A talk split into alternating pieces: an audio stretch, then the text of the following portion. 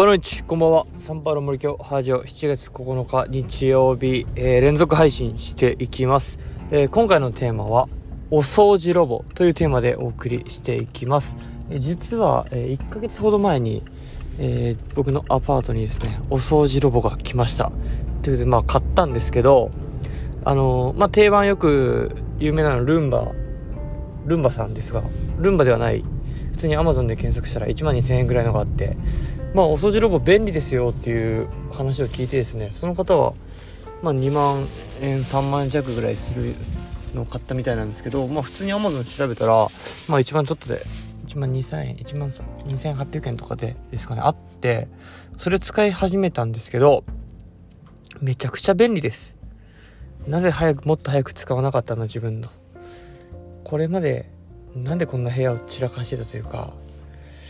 なんで週に1回掃除するかしないかぐらいの部屋の状況で過ごしてたんだ自分っていう。もうね早く買うに越したことなかったなっていうのを突きつけられましたね今の時代において。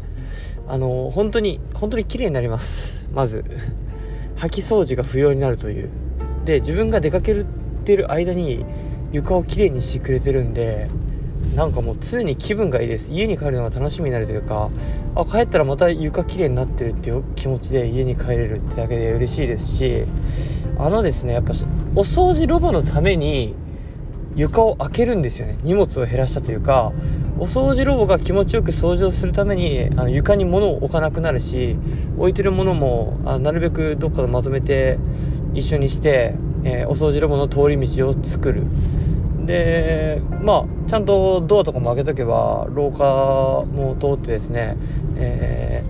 ーまあ、シンプルなレオパレスなんで普通の広い部屋から、えー流しの方を通って、えーシャワートイレの方まで行ってくれるんですよね勝手に。本当賢いです。今の時代ルンバじゃなくてもですね。でまあそんなこっちの仕組み作りだけしておけば仕組みというか設計というかですね掃除ロボが気持ちよく、えー活動できる準備だけしておけばあのもう大活躍してくれるっていうもうはい買わない理由がないっていうところです。で、まあ、何が言いたいかというともう2分半過ぎちゃいましたね。これあの今後のやっぱ AI との付き合い方にもこう通じてくる考え方なのかなと。やっぱりこのまあ機械が人間の仕事を奪っていくというような、まあ、論争が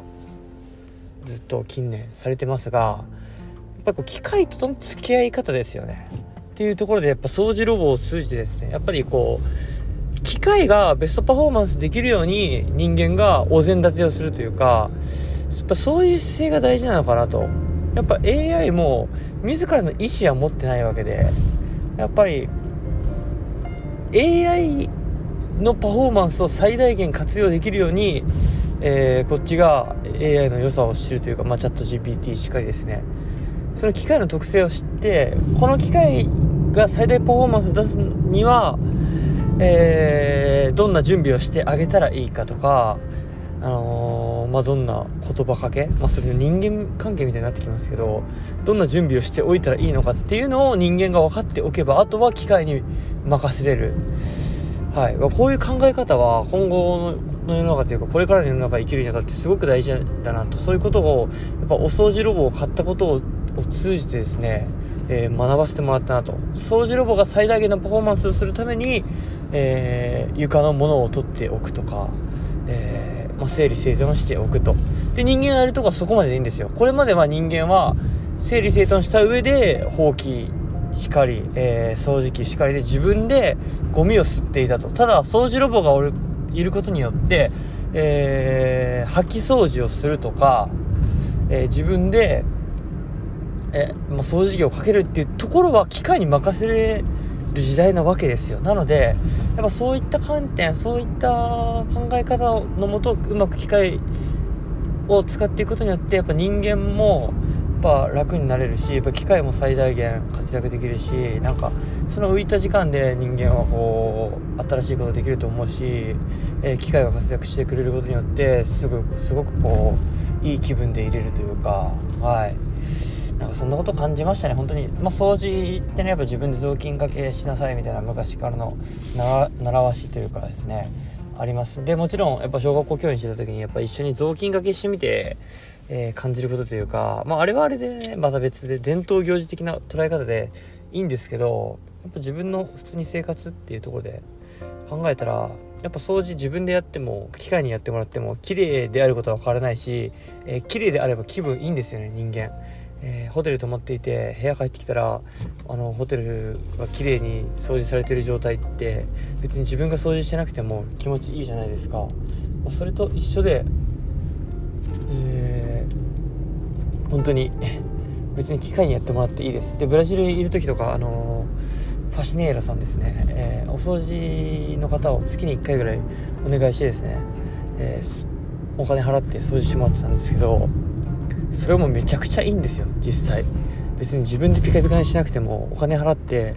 えー、隅々まで掃除してもらって年末の大掃除みたいな状態は月に1回作り出せたトイレから